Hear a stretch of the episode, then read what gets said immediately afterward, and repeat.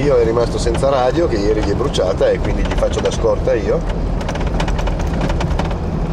E comunque non è difficile qua, è tutto piatto così per chilometri, chilometri, chilometri, si viaggia veloci, una meraviglia. Sembra, sembra un'autostrada ma lunga quanto larga, che è una roba incredibile, proprio divertente. Quando più tardi dal fuoripista si passa alla pista, ben tracciata, incontriamo un cane. È un classico cane del Sahara, taglia media, pelo corto color sabbia, con evidenti cromosomi che ricordano un levriero. Questi cani, che in Marocco chiamano shlughi, con lievissimi varianti di taglia e colore, si incontrano in tutto il Nord Africa. In Tunisia c'è ancora qualche raro pastore che li addestra per quello che era in origine il loro utilizzo, la caccia alla gazzella. Come abbiamo visto nei dipinti dell'Acacus, si tratta di una pratica molto antica, sulla quale vi sono molte leggende, come quella dei Nemadi, un perduto popolo nomade del deserto mauritano, che si dice ancora oggi sopravviva grazie ai suoi fedeli cani nell'aridità più estrema, sempre che i Nemadi esistano o siano mai esistiti. Abbiamo ancora parecchi chilometri da percorrere prima di raggiungere l'asfalto.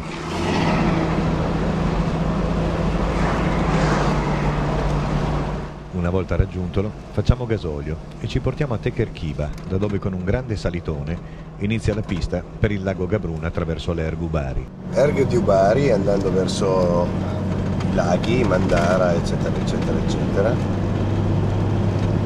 Abbiamo fatto il primo salitone senza perdite. Occhio Bio che questo scollinamento qua è molto ripido, eh? Non questo, ma quello dopo fermo a metà, eh. E quello dopo ancora, guarda, dove sono io, ok? Sì, ti ha visto, ok?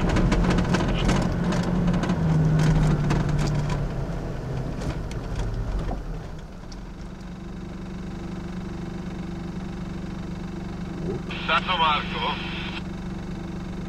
sta arrivando adesso sul primo gradino, ha passato il primo al terzo mi raccomando si gira subito a destra mi raccomando occhio pugno giù dritti e la sabbia è morbida le radio VHF di cui siamo dotati sono un grande aiuto permettono al più esperto apripista di segnalare eventuali pericoli a chi segue Certo, ogni tanto le comunicazioni sono un po' caotiche e contraddittorie, ma in generale aiutano parecchio, dando quella tranquillità psicologica che i meno esperti apprezzano molto. Occorre comunque attenzione, perché i gradini sono sempre dove meno te lo aspetti.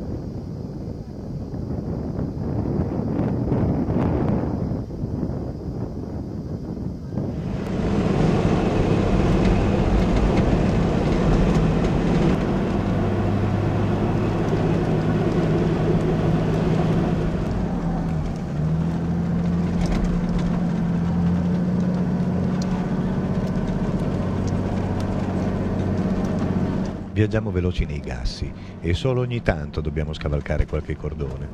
O slalom!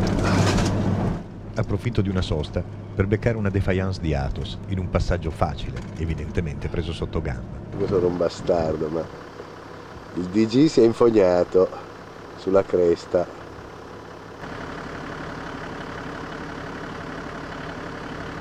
Ah!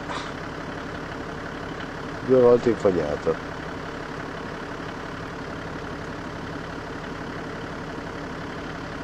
Ancora! Lo fa apposta.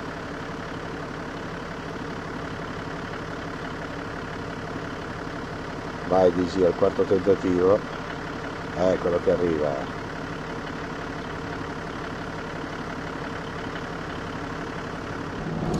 un altro lago salato ormai secco completamente con solo affioramenti salini sono le due e la sabbia è molto molle. Così ogni tanto qualche insabbiata ci ferma ma alla fine spingi e rispingi siamo in vista di Gabrun.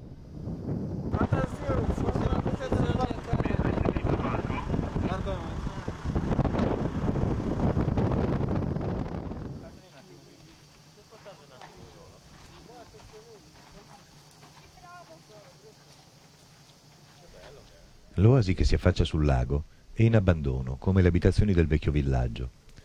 Anni fa il governo decise di urbanizzare gli abitanti nella città di Seba, così solo un piccolo bar dà una parvenza di vita al luogo. In compenso, il lago con la grande duna che lo sovrasta verso est è bellissimo.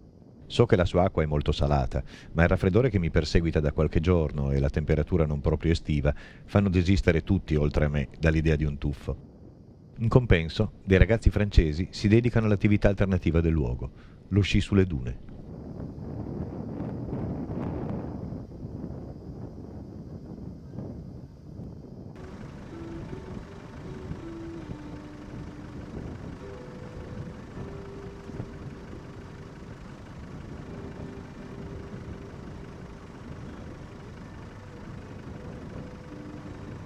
Lasciamo Gabrun, che la notte è infestato dalle zanzare, per fare il campo a qualche chilometro di distanza, mentre il sole tramonta e l'aria si raffredda. Abbiamo abbandonato Gabrun, siamo in mezzo ai cordoni di dune e facciamo il campo là sotto. Al campo ci aspettano basse temperature ed un falò, con l'ultima legna che abbiamo a bordo, per combattere i due gradi sotto lo zero che quest'ultima notte tra le dune ha deciso di regalarci.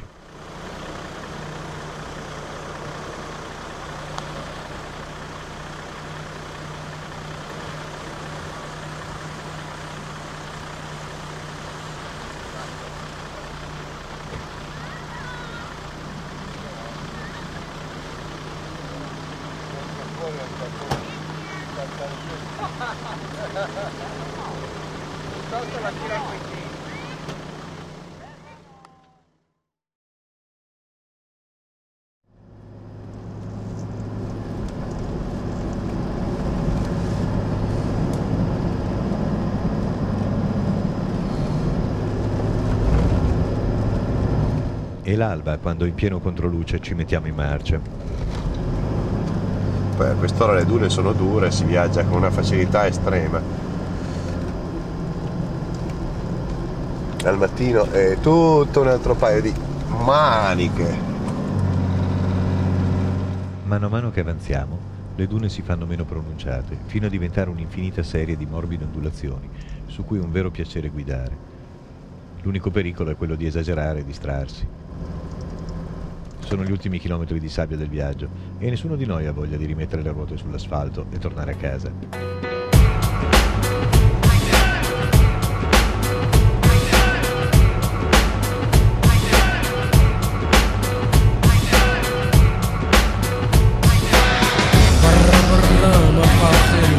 Per prolungare il piacere ancora un pochino, sfruttiamo la mezz'ora d'anticipo che abbiamo sui tempi per fare una scommessa Quanti chilometri disteranno quei tre coni di roccia nera che si vedono alla nostra sinistra?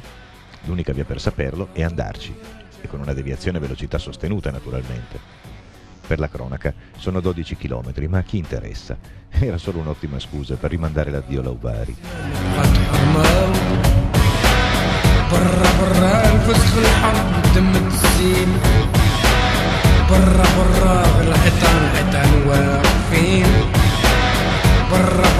الخوف والناس الدين برا برا الحد فوق السوارة برا برا الفس الحزن بقى أمان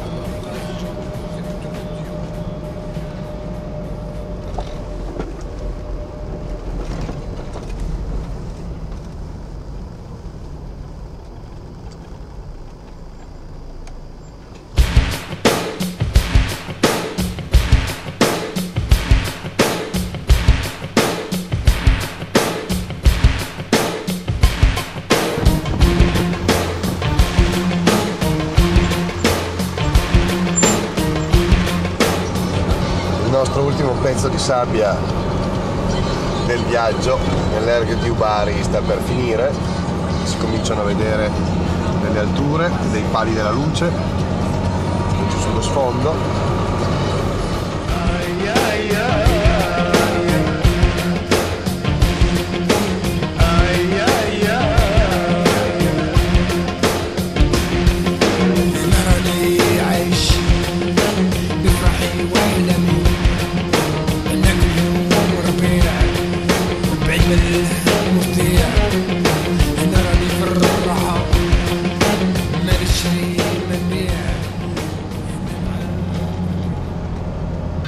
grandi mandri di cammelli all'entrata del paese.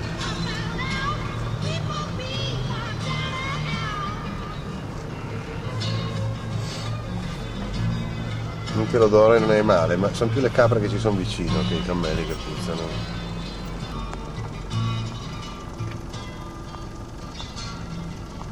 Il parcheggio dei cammelli di tutta la città?